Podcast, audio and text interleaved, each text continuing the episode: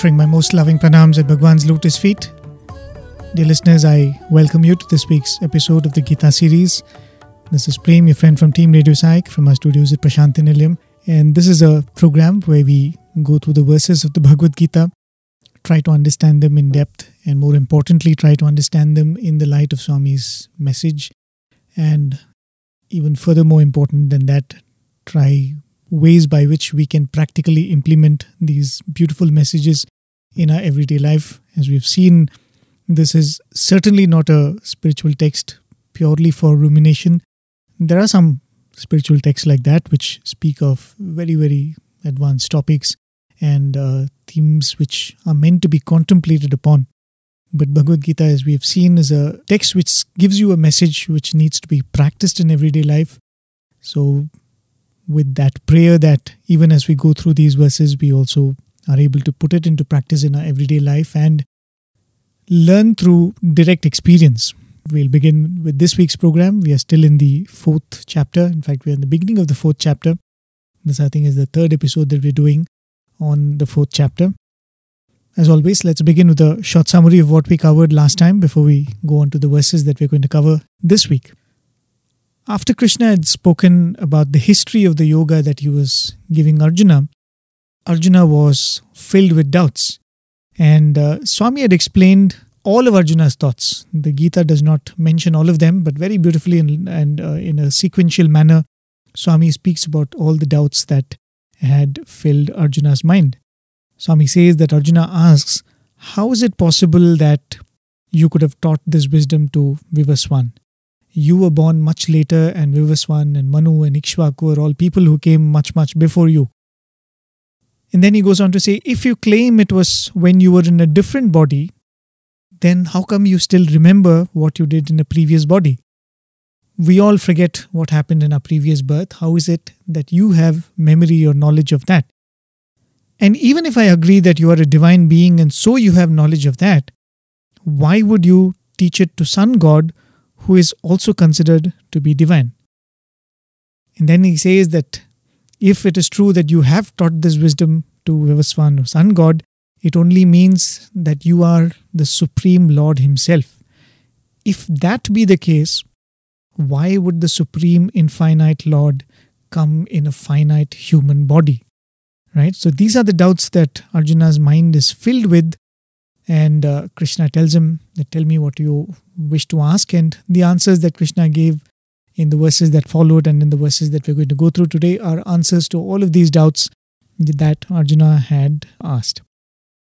So these doubts in Arjuna's mind also show his ignorance about Krishna's nature and in a sense we should be thankful for that because to explain to Arjuna Krishna starts speaking in depth about the nature of an avatar and we all are going to benefit from that. The way Krishna begins his answer is very, very interesting. In the fifth verse of the fourth chapter, Krishna starts by saying that uh, not only me, you are also somebody who has been coming from birth to birth. He says, I have had many births.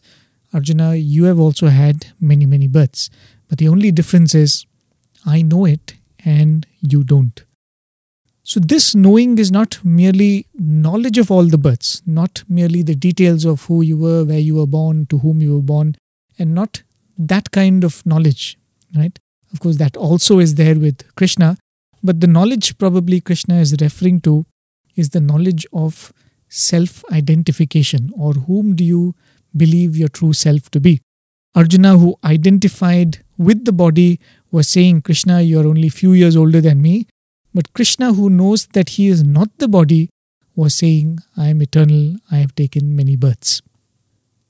With this understanding of the self comes the knowledge of everything, and hence Krishna is referred to as Sarvagnya. Right? So it is not merely the knowledge of all the details, but it is a knowledge of who you really are, and the knowledge of everything comes along with that. In fact, Swami explains that in the Gita, in the Gita Vahini, that Krishna tells Arjuna, even you have the wisdom, but right now it is covered by the ignorance. And he tells Arjuna, I don't have the ignorance because I am that wisdom itself. And this is a hint that Krishna is dropping, which he further explains in the next verse, right? So he says, if you look at it, he says that you have the wisdom, but it is covered in ignorance, but I am the wisdom itself. We all are born again and again because, in a sense, we are covered in this ignorance. Because we believe we are the body, we do karma, and to face the consequences of what we do, we believe that we are the doers. So, because we believe we are the doers, we become enjoyers and we come back in a human birth. But Krishna is wisdom itself there is absolutely no ignorance that causes his incarnation.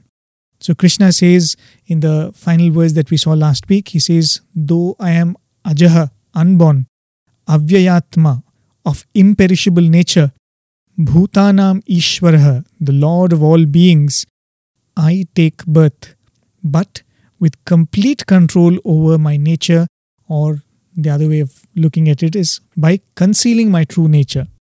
And Krishna says, using the same Maya with which I created the world, I create my incarnation and I come amongst the, the people of the world.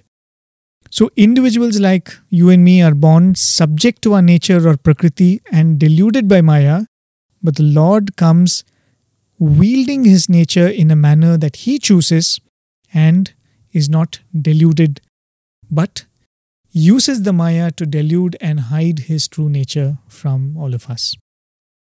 So these were the verses that we covered last time, and this time we're going to probably take up only two very, very important verses. The next two verses that we're going to cover are verses which are very popular from the Gita.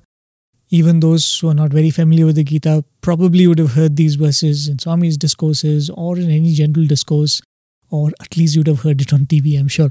These are very important verses, and these are two verses which together convey a very important concept. So, what we will do today is we'll discuss both these verses together, but I'll play one verse, I'll give you the brief meaning as we usually go through. Then I'll play the next one, we'll go through the brief meaning of that, and then we will discuss both these verses together in detail. So, this is verse number 7 of chapter 4, as always, rendered very beautifully and clearly by our brother Sham. यदा यदा हि धर्मस्य ग्लानिर्भवति Bharat अभ्युत्थानमधर्मस्य तदात्मानं सृजाम्यहम् Whenever there is a decline of dharma, O Arjuna, and rise in adharma, then I manifest myself. परित्राणाय साधूनां विनाशाय च दुष्कृतां धर्मसंस्थापनार्थाय सम्भवामि युगे युगे For the protection of the good and for the destruction of the evil and for the purpose of firmly establishing dharma, I take birth in every age. So these are the two very important shlokas, which, as I said, explain the purpose of an avatar.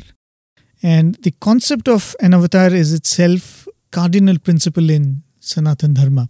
In fact, Swami had said this during one of the discourses that he gave way back in 1965. In fact, it was a discourse that Swami gave in the town of Rajahmundry in uh, 1st of April, where Swami says the three cardinal principles of the Hindu faith are belief in a series of births, belief in avatars of the Lord, and belief in karma. So, these two verses, and also the previous verse, which I spoke about in my summary, all of these describe the nature of an avatar. And later, Krishna will explain why it is important to be aware of this or have a knowledge of this right? It's a very, very important uh, shloka which comes later, and probably we'll take it up next week. Even though this is an explanation of why an avatar comes, in a sense, this is not complete, or it is missing out a few very, very important things which we'll speak about if time permits. Again, it's not something that I'm saying, it is something based on what Swami has said. It is, uh, you can say that all of these are related, the points which are missed out and the points which are mentioned here. But nevertheless, we will speak about it when we come to that. So, coming to these two shlokas, Arjuna had this doubt why should the infinite come in a perishable body? We all can understand an individual going from the finite state to the infinite state, going from a perishable nature, that is what we all are in this human body, to immortality or what Swami would refer to as Amritatvam, right? From Manavatvam or Manishvatvam to Amritatvam, from human nature to immortality. But Arjuna asked, why should the infinite Lord come in a finite form? There should be some serious task to accomplish for him, right? And added to that, Krishna had said earlier in the third chapter, he had said, Name parthase kartavyam trishu kinchana. I do not have any duty that binds me to make me come again and again, not in this world, not in all the three worlds, right? These were Krishna's own words. So, which means there is no compulsion for God to come in a human form. Then why does he take the trouble? So, Krishna says that the condition that calls for his advent is when there is a decline of dharma and a rise in adharma. He says, Bharata, O Arjuna, yada yada hi, whenever there is धर्म से ग्लार्भवती there is a decline in dharma the word glani means decline no D के so this is धर्मस्य ग्लानिर्भवति ही when there is a decline in dharma अभ्युत्थानम when there is a rise say in adharma तदा then आत्मा मई self सृजा manifest अहम आई The word srijya means to create, right? So literally atmanam srijamyaham means I create myself or I manifest myself. So this is the scenario which Krishna says draws the Lord into taking a human form to become an avatar. When there is a decline in dharma and when there is a rise in adharma. But in this situation or in this scenario, what does the Lord come to achieve? That Krishna mentions in the next shloka. He says, Dharma samsthapanarthaya, for the purpose of dharma samsthapana, or the establishing of dharma, sambhavami yuge yuge. I manifest age after age. And how is Krishna planning to achieve this dharma samsthapana? What is the modus operandi, so to say, which is not only his, but of all the avatars, be it Rama, Krishna, or our beloved Swami. Because these few verses, if you notice, Krishna is not speaking as Vasudeva Krishna, but he's speaking as Ishvara who has taken avatar. Some of the portions in the beginning chapters we have seen that Krishna was, you know, whatever advice that he was giving Arjuna, he was saying, it is said that this is how you should lead your life. It is said that uh, the body is impermanent. And this is what the Vedas say. We saw some references that Krishna was making to the Shrutis, right? And we had spoken of how those were the times when Krishna was speaking in the Smriti mode. So, a Smriti is that which always makes references to the Shrutis, which are the Vedas, to validate a point that they are making. But here, if you see, Krishna is speaking as Ishvara. So, if I could put it that way, Krishna is now switched on to the Shruti mode. He's speaking directly as God and he does not take the reference of any scripture or the Vedas to explain what he's saying. So he is explaining the nature, mission, and purpose of the avatar by any avatar, and we are hearing it from the Lord Himself. So he says, when there is a fall in dharma and a rise in adharma, I come for the purpose of establishing dharma. And how do I achieve that? Krishna says, Paritranaya sadhunam, for the protection of the sadhus or those committed to dharma or in general the good, cha, and vinashaya dushkritam, for the annihilation or destruction of the wicked or bad in general. Right? Now, there are a few concepts that have to be defined here for us to understand these two all important shlokas. So, the central concept, as we have seen, is dharma. if we define dharma, we'll know what is adharma, of course, and what is meant by establishing dharma or dharma samsthapana. We will also be able to understand who is a sadhu and who is a dushkrita, the noble and the wicked, and what Krishna means by fostering them and destroying them. So, the definition of dharma is not something that we're going to do only now. We have done that before. So, we're going to be revisiting the definition of dharma because, especially when we spoke about the concept of swadharma, we spoke in detail about it. But before we go there, there is a very, very important point that Swami makes that we need to reiterate here. Swami says, Dharma never declines. Dharma is eternal. It is only the practice of dharma that declines. So, Swami makes a very clear distinction between dharma and the practice of dharma.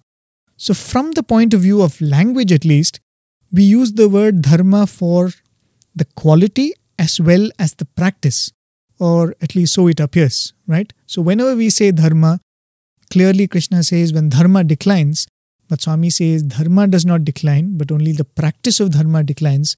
So, from that, we can understand that dharma is a word which is used for the quality as well as a certain practice. The other important point that Swami makes, which is a very critical hint for us, is this example that we would have heard from Swami many, many times. We would have heard Swami using this in many of his discourses too. Swami would say the dharma of fire is to be hot, the dharma of water is to flow, and so on, right? He would say that every entity in nature has a dharma. And Swami would say when these elements give up these qualities, they cease to be fire, water, or whatever they are. So Swami would refer to this as sahaja guna or the innate quality of each object or entity or person or whatever we are referring to. In other words, an entity's dharma is that quality which is the innate quality that characterizes that entity. If you remove that quality, that entity is not itself. If fire loses the quality of heat, fire does not remain fire, right? That's, that's something which Swami would say in his discourses. And we can say that the practice of dharma is that which makes that entity retain that natural quality. And this practice varies or what has to be done to ensure that the dharma of that particular entity is maintained varies. This practice can decline or may need fixing, right? So that is what we are talking about. I know it's a little complicated. Let's see if I can give you an example. There's an example which made me understand this concept better, so I'm sharing it with you. Hopefully, this will clarify whatever we've been saying about dharma practice of dharma, the quality of dharma, and what ensures that the quality of dharma is maintained. Let us take the element of water. Now, water has a few qualities, but let us say that the most important quality of water is that it sustains life by hydrating our body and by quenching our thirst. Now, this quality of water is eternal, right? That is why we refer to water as the elixir of life. This is a position that this entity of water has been given by God Himself, right? But the same water, when it becomes impure or when it carries some poisonous substances or has some dissolved chemicals or metals, can become lethal to the human body, right? This does not mean that pure water has lost its value. No more pure water can quench our thirst, no more pure water can hydrate us. The value of pure water will always be there, right? But this life giving nature is the dharma of water because that is God ordained. God has said that this is the role you will play in my creation, right? So, pure water will always be life giving, pure water will always be something that quenches our thirst and which keeps our body alive and hydrated, right? Now, the word dharma can also be used for that process which ensures that water's dharma is retained. In other words, the process of water purification is the dharmic activity so to say, which retains the dharma of water. I hope you're following what I'm saying. So, when I ensure that the water has no dissolved substances, it is free from bacteria, it is pure, it is clean, etc., etc., then water will perform its dharma of quenching thirst and giving good health, right? So, the word dharma is used for both that quality which defines that entity, which makes that entity what it is, and the activity that helps that entity express that quality. And purpose always plays a very, very important role in all of this, right? And that is what we're going to see in the next few minutes. Let me take the example that we've been going through, the same example of water itself. Now, water can be used for multiple purposes. I can use it for watering plants, I can use it for mixing it with cement and use it for construction. I can, being a chemistry student, I can use it as a solvent in my chemistry lab. I can use it for distillation processes and so on. Now, each of these purposes will define how I prepare water for it, isn't it? For example, in the ashram, we use water that is recycled from bathrooms and canteens for watering plants. So, a very basic level of water treatment is enough to prepare that water for this purpose. But if I want to use the same water for drinking purposes, the purification process will be much, much more rigorous and it will be even more elaborate, right? And also, the kind of purification that we have today, the same drinking water, the way we purify it today, is completely different from the way we purified it probably 100 years ago because the kind of pollutants in the water have changed, right? So the point is, dharma is of two kinds one, innate nature, the other, the process or activity that helps us retain that nature.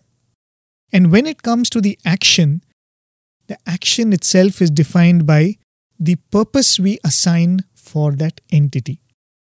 Now, let us say, with all the energy drinks that we have, the cool drinks that we have, the colas and the sodas and all of that, let's say thousand years down the line, the human life has forgotten that water is meant to be drunk as it is and it is meant to hydrate the body. Let's say that we've just forgotten that pure water or water in its purest form is meant to be consumed in that manner.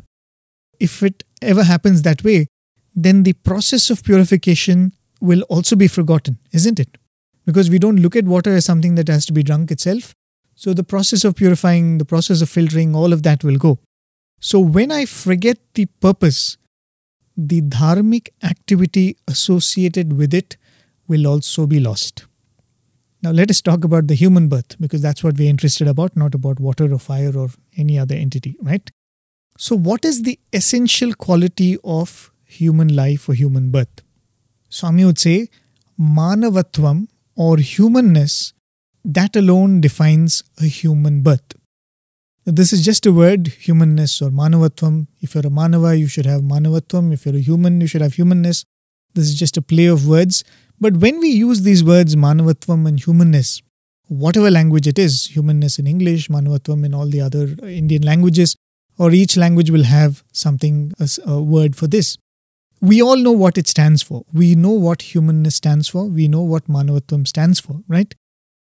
It is being compassionate, it is being kind, feeling the other person's pain, empathy, sympathy, and all of that, right? But what is the true dharma of a human being? As we just saw, the dharma and the dharmic activity is attached to the purpose, right?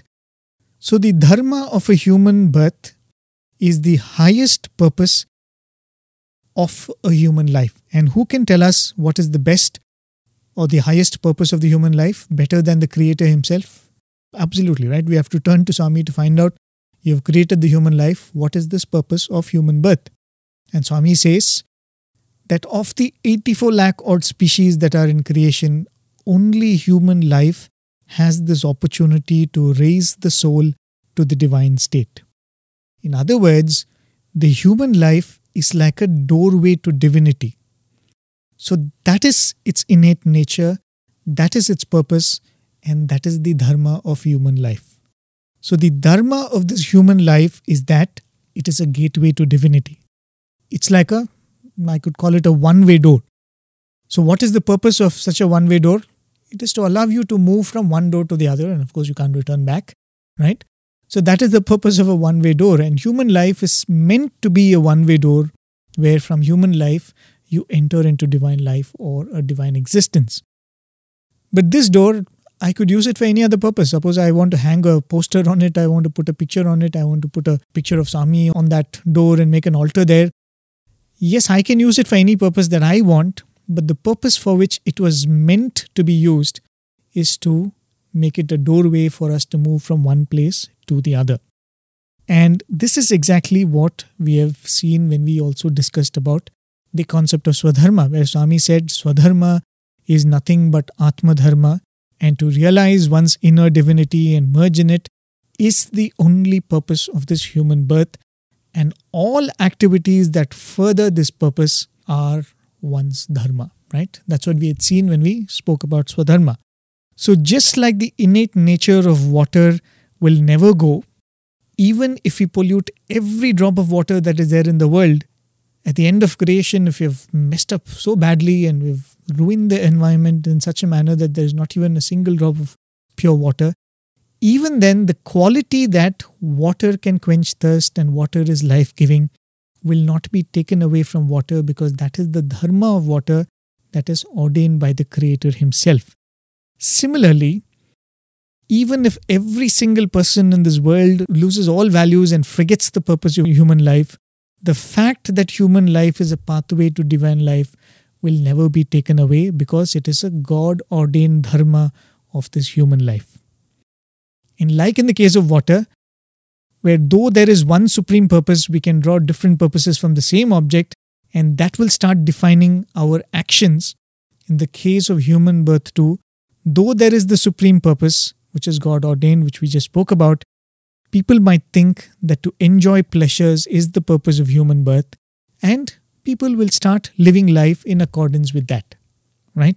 But even if we do not know what is the purpose of life, even if we are uninitiated in that knowledge, if we lead life manifesting those qualities that we refer to as humanness or manavatvam, which we just spoke about compassion and love and being kind and not hurting others, right? Even people who do not know about the purpose of human life know what is humanness and what is manavatvam, right?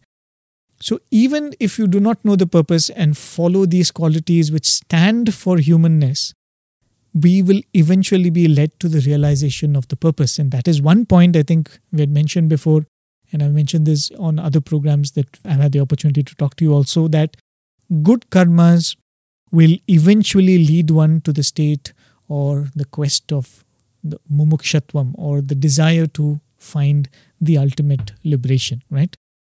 So, just like purification is the dharmic karma when it comes to water, performing good actions, being kind, being compassionate, being just, not hurting others, etc., etc., etc., are the dharmic activities when it comes to the human birth. And that is because they ensure that human life will then express the dharma that was God ordained, which is being a gateway to divinity. Right? And the question of dharma and adharma comes only with the concept of free will, right? That's, I think, quite understandable when we talk about dharma, following it and not following it. It only comes when we bring in the concept of me having that choice, right? If, like animals and plants, if we were pre programmed, then there's no problem.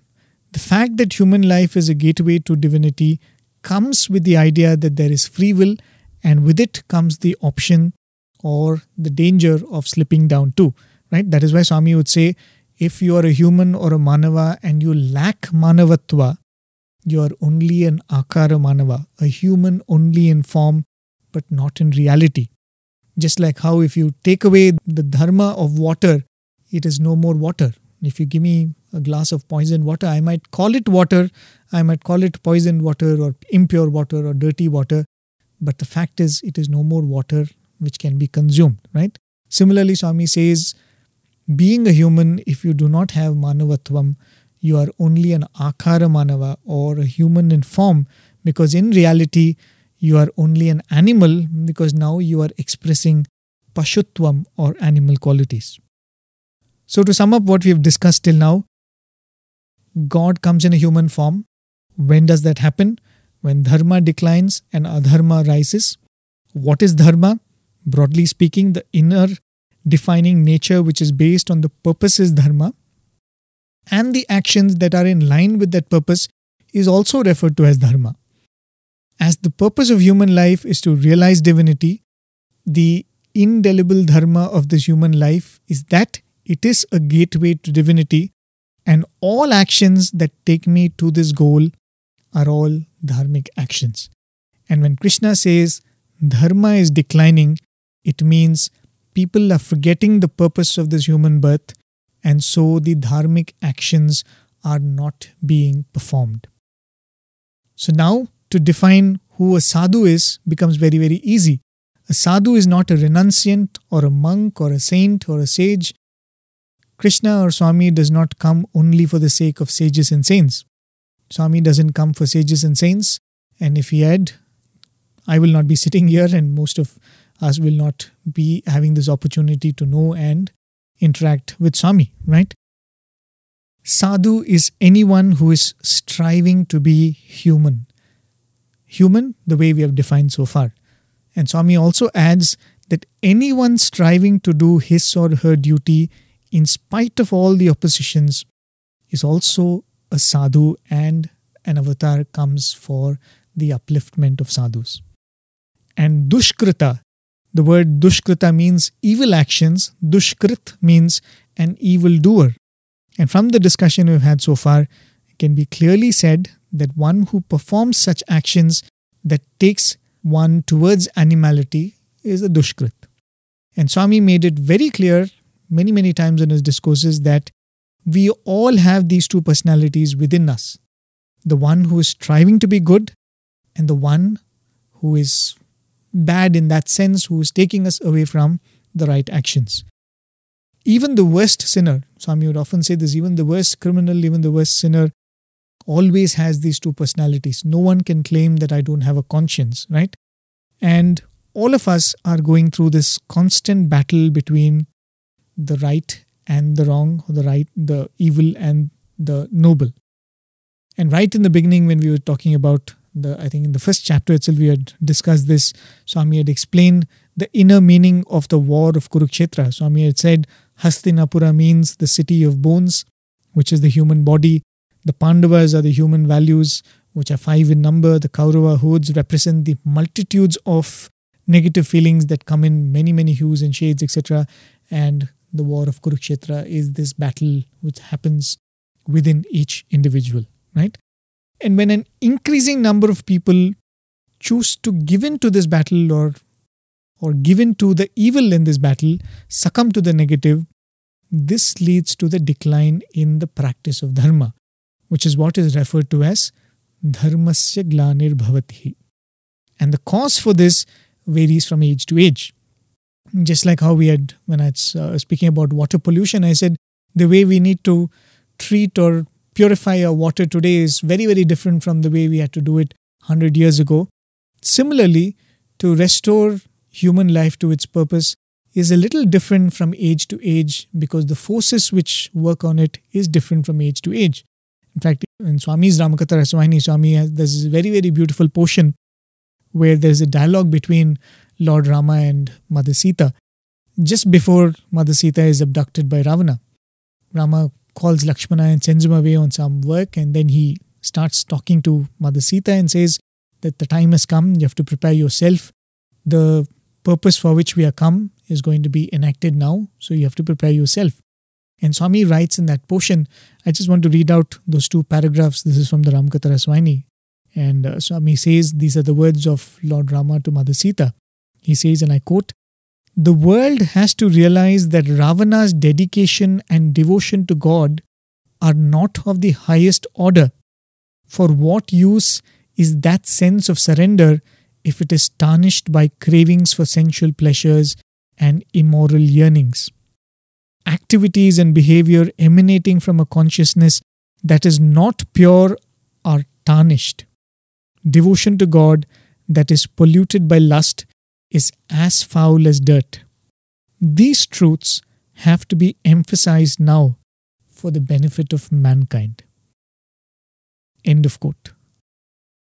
The reason I read out that passage is very, very clearly Rama says there that here is Ravana, he epitomizes a certain kind of devotee who thinks, I worship God, I sing songs for God, and I'm very learned. I, I've read all of these books. I dedicate so much of my time to reading and acquiring knowledge and wisdom. This alone does not make a devotee, right? So Rama was saying that we have to hold Ravana as an example that this is not how you should lead your life. You cannot have two lives where one you say that I'm devoted to God, I worship God, and then you allow these qualities of lust, ego, anger to remain in your heart, right? So clearly, Rama is telling, and Swami is telling us through the words of Rama, that the purpose of the battle between Rama and Ravana was to convey this message that as devotees you cannot go wrong like this.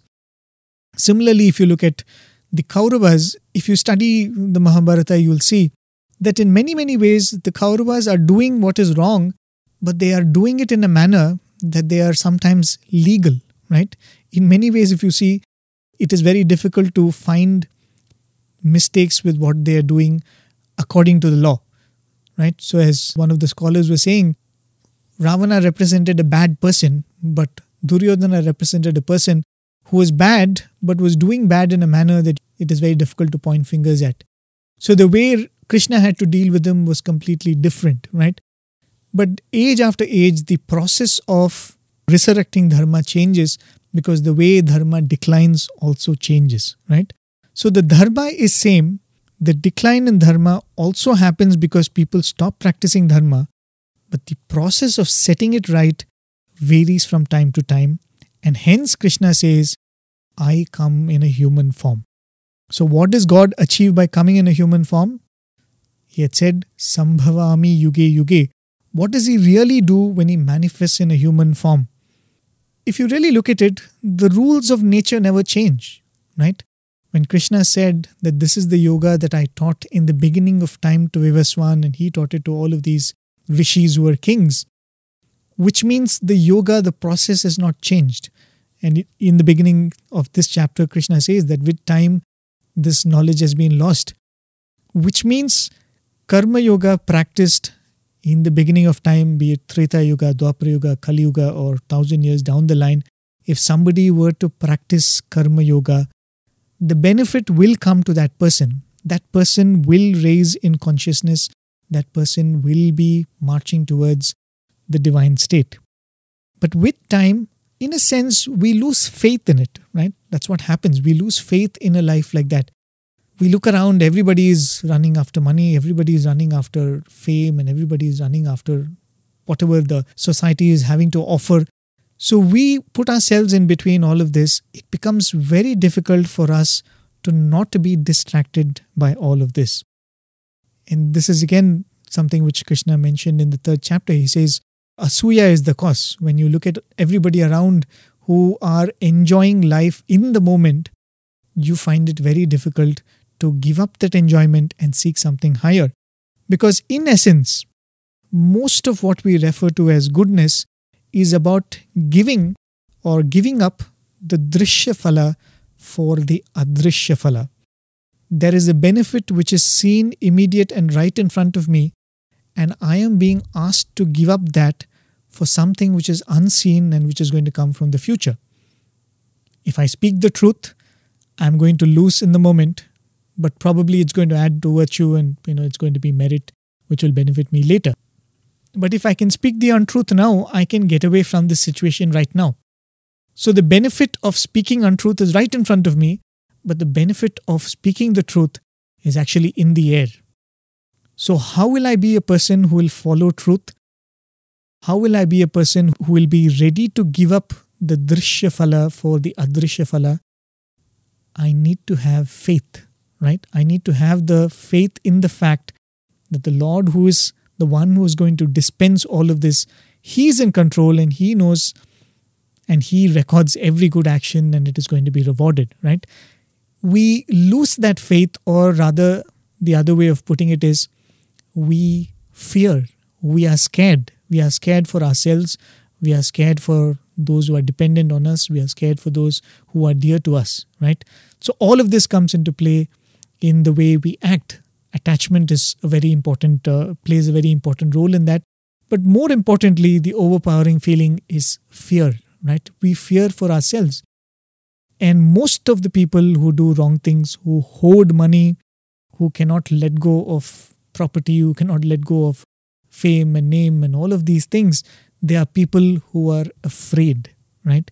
And even those who are good amongst us hopefully you and i will be counted in that by Swami that we are the good ones who are struggling to be good. Even those who are predominantly good and noble, they err because they fear. We all make mistakes because we have fear. And that is why, what is the greatest blessing that Swami gives? We all must be having this in our homes and uh, a picture of Swami with two hands raised. We refer to that pose as the pose of Abhaya Hasta, right? So, the greatest blessing the Lord confers is fearlessness. He's saying that I am there. If you do what is right, if you act according to what I am telling you to act, you will benefit. Do not fear, be assured. And that's why I was saying fearlessness and faith are synonyms. If you have faith, you will be fearless. If you're fearless, that is a sign of faith, right? So when God comes down in a human form, in a way, He sensitizes us to this eternal truth that this path will work, right? Being good does pay. Doing the right thing has its benefits. If you're able to do the right thing without bothering about the results, if you're able to act selflessly, you will benefit. And this is like the dharma of water. Pure water always quenches thirst pure water always is life giving. Similarly, good actions or karma yoga will always benefit, but we have lost our knowledge of this thing.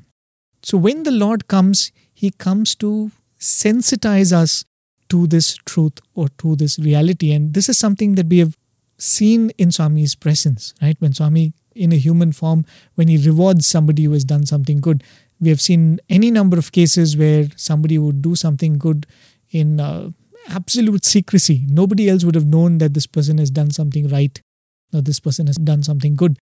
And Swami would reward that person, or Swami would give an indication that what you've done has reached me. That is the confidence that gives us that impetus to do what is right, do what is dharmic, right? So when God comes down in a human form, He doesn't change any laws. He doesn't bring any change to the way things work the way karma is rewarded may or may not. Because I can't speak of this with absolute authority. But more important than all of this, he sensitizes us to this. He sensitizes us to the fact that he is omniscient. He sensitizes us to the fact that the Lord is always with us, he is omnipresent and he is omnipotent, right? So when Krishna said, Sambhavami yuge yuge, as devotees of Swami, for us it is important to understand what is Sambhavami and what is Asambhavam also, because we have seen that. We have seen that body unmanifest also. The 24th of April is the time when we saw that the physical body was withdrawn.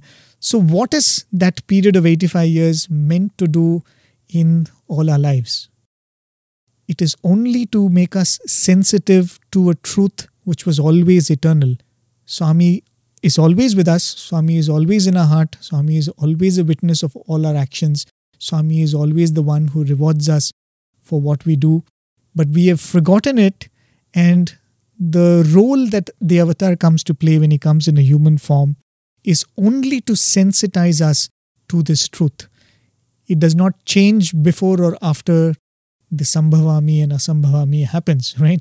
It is always the truth we are made aware of it, our attention is called to this truth, right?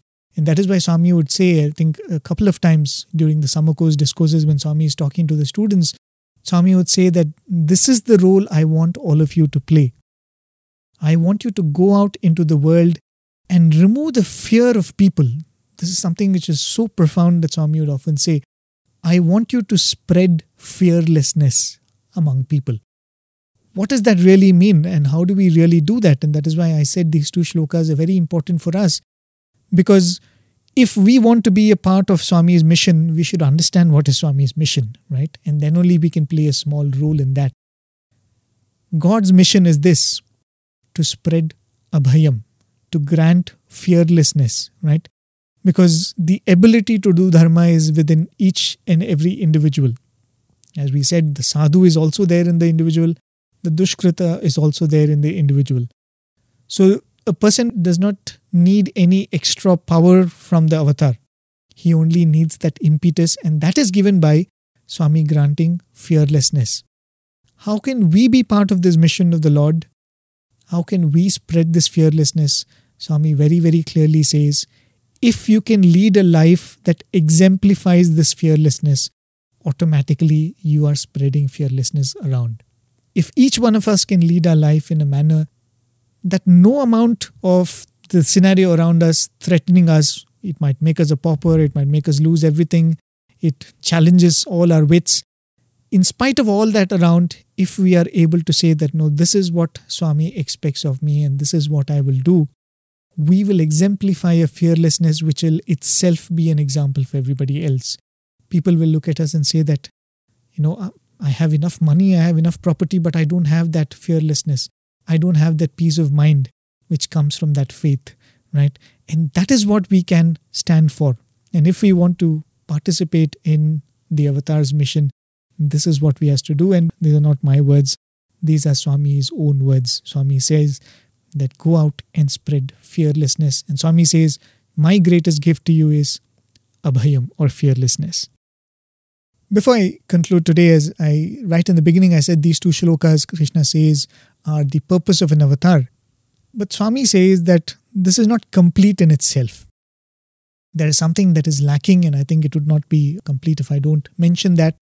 And I'm sure it is going to come up in the later chapters, especially when Krishna starts speaking about the role devotion and bhakti plays in the life of a sadhaka. But nevertheless, I thought we should make a mention of that. In Swami's Bhagavata Swami makes these very, very profound points. Again, I want to read out these two paragraphs from Swami's Bhagavata and uh, then I will explain, or they will not need much explanation, but nevertheless, I'll first read it out. Swami says, and I quote People believe that incarnations of God happen for only two reasons the punishment of the wicked and the protection of the righteous. But these represent only one aspect of the task the granting of peace and joy, of a sense of fulfillment to seekers who have striven long. This too is the task. The avatar or a form incarnate is only the concretization of the yearning of the seekers. It is the solidified sweetness of the devotion of godly aspirants the formless assumes the form for the sake of these aspirants and seekers. They are the prime cause. The cow secretes milk for the sustenance of the calf. That is the chief beneficiary. But, as we see, others also benefit from that milk. So too, though the devotees or bhaktas are the prime cause and their joy and sustenance the prime purpose, other incidental benefits also accrue, such as the fostering of dharma, the suppression of evil, and the overwhelming of the wicked. End of quote. So, very clearly and very beautifully, Swami says that though Krishna said, Paritranaya sadhunam and vinashaya dushkritam is the purpose, dharma samstapana is the purpose. Swami says that yes, all of this happens when an avatar comes. But the primary purpose of an avatar is to satisfy the yearning of the devout, right? Those who have yearned for His presence, those who have always believed that there is a Lord who is listening to my prayers, who is my beneficiary, who is making everything happen, who is acting through me, who is blessing me, who is ensuring that my life goes on course those who have believed in the Lord, even though they could not see Him, feel Him, interact with Him. Swami says the Lord incarnates primarily for them, right? And automatically, Dharma Samstapana happens because it is through devotion this is best done.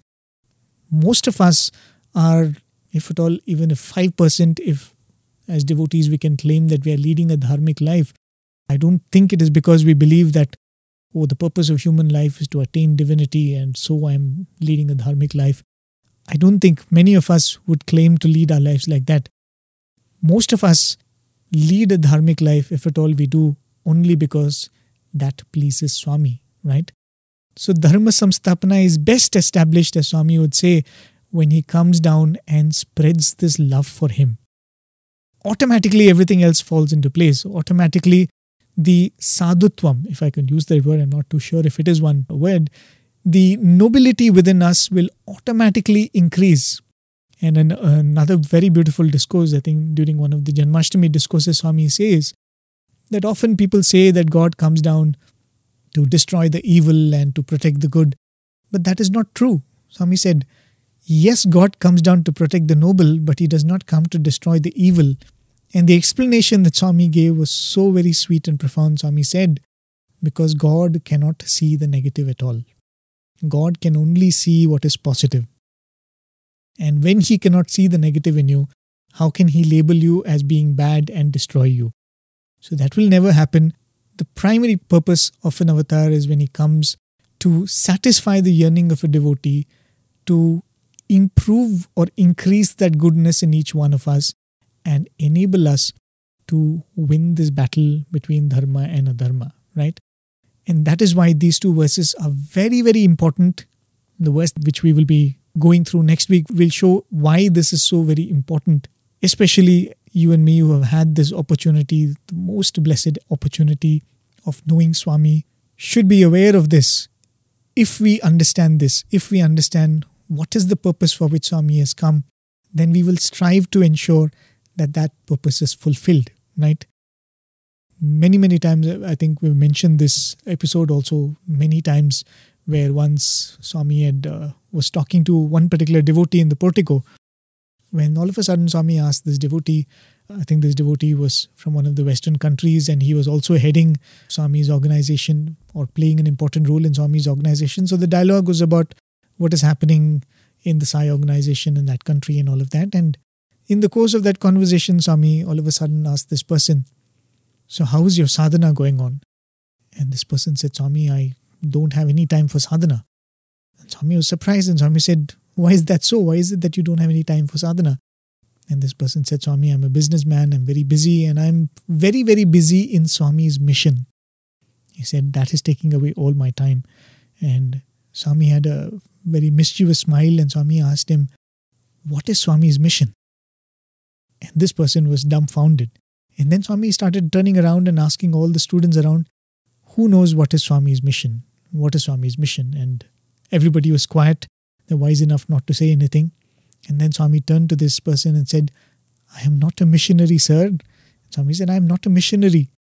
And then Swami pronounced what is the mission of the Sai avatar and every avatar. Swami said, Every avatar that comes down in a human form has only one mission, and that mission is to lead you to your divine self. Right? So that alone is the mission of the Lord. And there was another very beautiful conversation which Dr. Fanibunda had with Swami when, uh, when Swami was spending enormous amounts of energy and time in setting up the Sai organization, infusing his energy into the various activities, guiding the office bearers, and doing all of that. One day, Dr. Fanibunda, the senior devotee of Swami, asked Swami, Swami, what is the role that the Sathya Sai organization plays in Swami's mission? What role does it play in Swami's mission, right? And Swami very casually remarked, Nothing. It does not play any role. And he was very surprised because here is Swami who's giving so much time and energy to it, and it's a huge movement which is taking shape, and Swami saying that it does not have any role in my mission. And then Swami said, The only purpose for which I have set up the Sathya Sai organization is the members who participate in the activities can attain Chitta Shuddhi. That alone is the purpose, right? So the avatar has come only for this purpose. If we can become those yearning devotees, that is the best, right? Everything else is taken care of. But Our minds are mixed. Our minds have different emotions and different uh, cravings and all of that.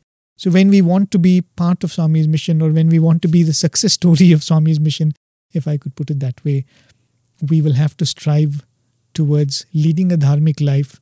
And leading a dharmic life is nothing but ensuring that the dharma of the human life is expressed. What is the dharma of human life?